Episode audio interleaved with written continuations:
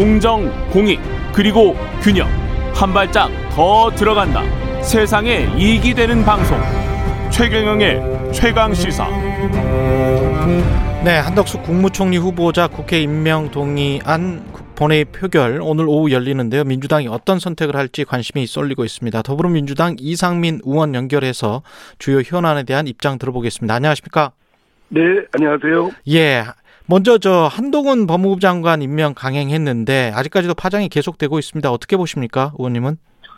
네, 저는 뭐 한동훈 그 장관의 인물에 대해서는 차치하고요. 예. 그 윤석열 대통령의 그런 그 동전 앞뒷면 뒷면 그 뒤집는 그런 정치적 행태가 매우 그 이 사태를 더 키웠다라고 음. 생각됩니다. 어, 국회에서 시정연설을 하면서 협치를 강조했고 또 본인이 의회주의를 신봉한다고 했고 국정의 주요 사안은 국회와 그 의논을 하겠다라고 다짐을 했고 그런 여야 협치의 낙관적 기대를 불러일으켰는데 하루 만에 야당이 반발이 뻔히 불보듯하고 갈등이 증폭될 그 한동훈 법무장관을 강행을 했단 말이에요. 그렇게 되면 이와 같은 한독수 총리 인준안이 제대로 진행이 되겠습니까? 저는 참 안타깝고 그 윤석열 대통령의 정치적 그러한 부분이 그 진위가 도대체 뭔지 아니면 모르고 한 건지 참으로 그 답답합니다. 그 한동훈 장관은 어제 국회 애결위 전체 회의에서 이렇게 주장을 했단 말이죠. 지난 3년이 검찰 정치화가 가장 심했다고 생각한다. 그런 과오를 범하지 않기 위해서 최선을 다할 생각이다. 이거는 이제 문재인 정부를 비판한 건데 어떻게 보십니까?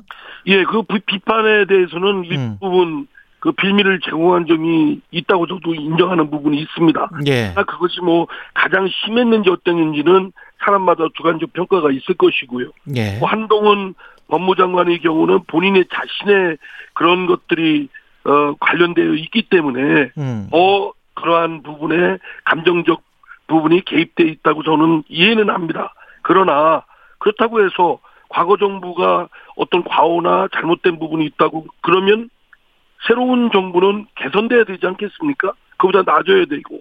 그런데 그거를 오히려 되풀이하고 답습하고 적개심을 갖고 있다면 국정을 그런 식으로 공과사를 어, 이렇게 그 개- 그 분, 부분을 못- 구분을 못하고 그 감- 자신의 감정을 개입시켜서 할 경우에는 그 피해는 고스란히 국민이 보지 않겠습니까? 자중이 필요하다고 생각됩니다. 그 그러면서 이제 그 법무부 장관 취임하고 특수부 검사들이 전진 배치됐단 말이죠. 그래서 언론에서는 이제 친윤 인사다 이런 비판들이 나오고 있는데 이게 앞으로 어떤 검찰의 행보에 어떤 영향을 미칠 것이다. 오히려 검찰이 또 어, 반대로 정치적으로 되는 게 아닌가 그런 우려도 있습니다. 예, 당연히 그런 우려가 오히려 현실화되는 거 아닌가라는 걸 강하게 그 많은 분들의 그 걱정을 끼치고 있는 겁니다.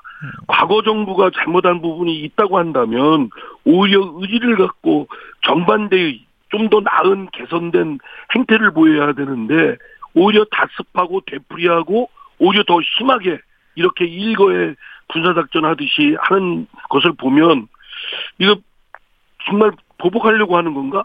뭐 이런 생 걱정들을 하고 그로 인해서 검찰권이 제대로 어, 곱게 올곧게 하기보다는 많은 폐해를 국민들에게 끼치지 않을까 이런 걱정을 하는 건 저는 충분히 근거 있다고 생각됩니다.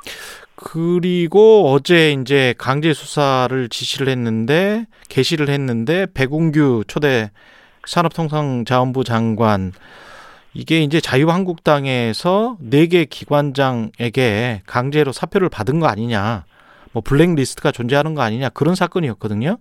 네네. 예. 그리고 이제 증권범죄 합동수사단 부활을 지시했고 라임 옵티머스 펀드 사건을 염두에 둔 것 아닌가 이런 이제 보도가 나오고 있는데 이런 것들이 지난 정권에 대한 어떤 손봐주기의 일환일까요? 저는 뭐 금융 증권 범죄 수사 합동 수사단 문제는 뭐 경우에 따라서 그렇게 할수 있고 정책적인 사항이니까요. 예. 비효적절하게 할 수 있다면 뭐 그건 할 수 있다고 생각되는데 음. 이 산업부 어, 장관 전 장관에 대한 수사 등을 이렇게 일거에 적극적으로 막 하면서 막 손 돌릴 사이 없이 검찰 인사를 해치우고 막 이렇게 하는 걸 보면 사실은 그 상대되는 정파나 또는 관련되는 공직자들이나 또는 그를 바라보는 제3자적 국민들이 보실 때는 불안하죠. 음. 아, 검찰이 전면에 나서서 철권을 휘둘르고 하는 거 아닌가. 그래서는 저는 안 된다고 생각됩니다. 결국 이렇게 되면 검찰이 불행은 물론이고 또 윤석열 어, 대통령 정부의 그 국정 운영도 여러 그 어려움을 겪게 될 것이다. 결국 국민들한테 피해가 간다는 점을 다시 한번 상기시킬 나, 상기고 시키고 싶습니다. 예. 그래서 그 민주당 내 분위기는 어, 어떻게 그 되는지 모르겠습니다. 오늘 그 한덕수 국무총리 후보자 인준 관련해서 뭐 어떻게 될 것 같습니까? 일단 결과는 결과는 굉장히 부정적 기류가 어, 강하다고 저는 판단하고 있습니다. 부결. 어, 예, 네. 예. 왜냐하면 말씀드린 대로 한덕수 총리 후보자에 대해서는 인준을 아, 부결하기에 대해서는 정치적 부담도 크다라고 해서 해줘야 되는 거 아니냐라는 기류도 상당히 있었습니다. 그래서 고민을 당 지도부도 하고 의원들도 하고 있었고 예. 또 말씀드린 대로 어, 대통령이 그, 대, 그 국회에서 시정연설할 때 협치를 하겠다는 점을 강조했고 그에 대한 기대를 불러일으켰기 때문에 좀 더 잘 풀릴 수 있지 않을까 이런 기대도 했었는데 하루 만에 그거를 말하자면 그 기대를 뒤집어 버린 거거든요. 예. 그리고 그야말로 뺨대기 때린- 격이죠. 아, 악수 악수를 청해놓고 바로 돌아서자마자 뺨다기를 때린 격이 되니까 그로 인한 그 야당에 대한 그런 무시 또 야당을 지지하는 국민적 여러 지지자들이나 그런 분들에 대한 뭐 무시 이 과연 이것이 통합이나 협치를 하려는 것인지 대통령의 행태에 대해서 더 그 감정적인 그런 그 어, 부분이 더 크다고 생각됩니다. 이것이 대통령이 그러한 행태가 지금 한덕수 총리 인준안의 어려움을 더 그 꼬이게 했다. 음. 반대로 이제 이재명 총괄 선거, 선거 대책위원장은 대통령이 출발하는 단계라서 이거는 좀 고려해야 할 필요가 있다. 이렇게 이제 언급했는데 어떻게 보세요? 이런 말들이 이제 지방선거 의식해서 그런 것 같은데. 뭐 당내에서는 일부 그런 의견도 있고 그런 시각도 있고 예. 또그 대통령의 그, 그 한동훈 법무장관 임명 전에는 그렇게 해야 되지 않느냐라는 그런 의견도 상당히 형성돼 가고 있었습니다. 아. 말씀드린 대로 대통령의 한동훈 법무장관의 그런 그 임명 강행으로 인해서 음. 그 야당의 기대를 완전히 어 꺾어버리고 말하자면 그 어떤 배신적 그런 감정까지도 불러일으키니까요. 예. 그러니까 그것이 더 악화시켰다고 봐야 되겠죠. 예. 이재명 그 뭐 총괄 선대위원장의 뭐 의견은 뭐그 어, 이재명 위원장의 그 의- 의견. 개인적 의견이라고 생각됩니다. 예. 그러면 만약에 한덕수 총리 후보자가 국회 본회의에서 부결이 된다면 국민의힘 대통령실은 어떻게 할까요? 정호영 보건복지부 장관 남았는데 후보자가 남았는데 거기를 그냥 임명을 강행할까요? 아니면 어떻게 하리라고 보십니까? 글쎄 뭐 그걸 제가 예단하기는 어렵지만은요. 예. 워낙 그 예측 불허고 저 기대를 하기가 어려우니까 음. 정호영 장관은 국민적 그런 청문회에서 이미 낙마가 된 분인데 음. 그에도 불구하고 뭐 고집 부려서 아집 부려서 임명을 강행할 수도 있다고 저는 생각됩니다. 저는요 그 저희들이 총리 인준안을 불결시키면 어, 지방선거에 악영향이 있지 않느냐 예. 그런 걱정을 하는 분들도 있는데 오히려 거꾸로 이를 그 대통령 윤 대통령의 그러한 행태를 야당이 그냥 속수무책으로 바라보고 무기력하게 그냥 인준안을 어, 처리해 주는 것을 음. 국민적 반감도 상당히 크다고 생각됩니다. 오히려 그것이 저희들 인준을 해줬을 경우 지방선거에 악영향이 있을 수 있다라는 그런 우려도 하고 있는 게 사실입니다. 그렇군요. 어제 이제 6일 지방선거 공식 그 선거 운동이 시작이 됐고 지금 판세는 어떻게 보시는지 궁금합니다.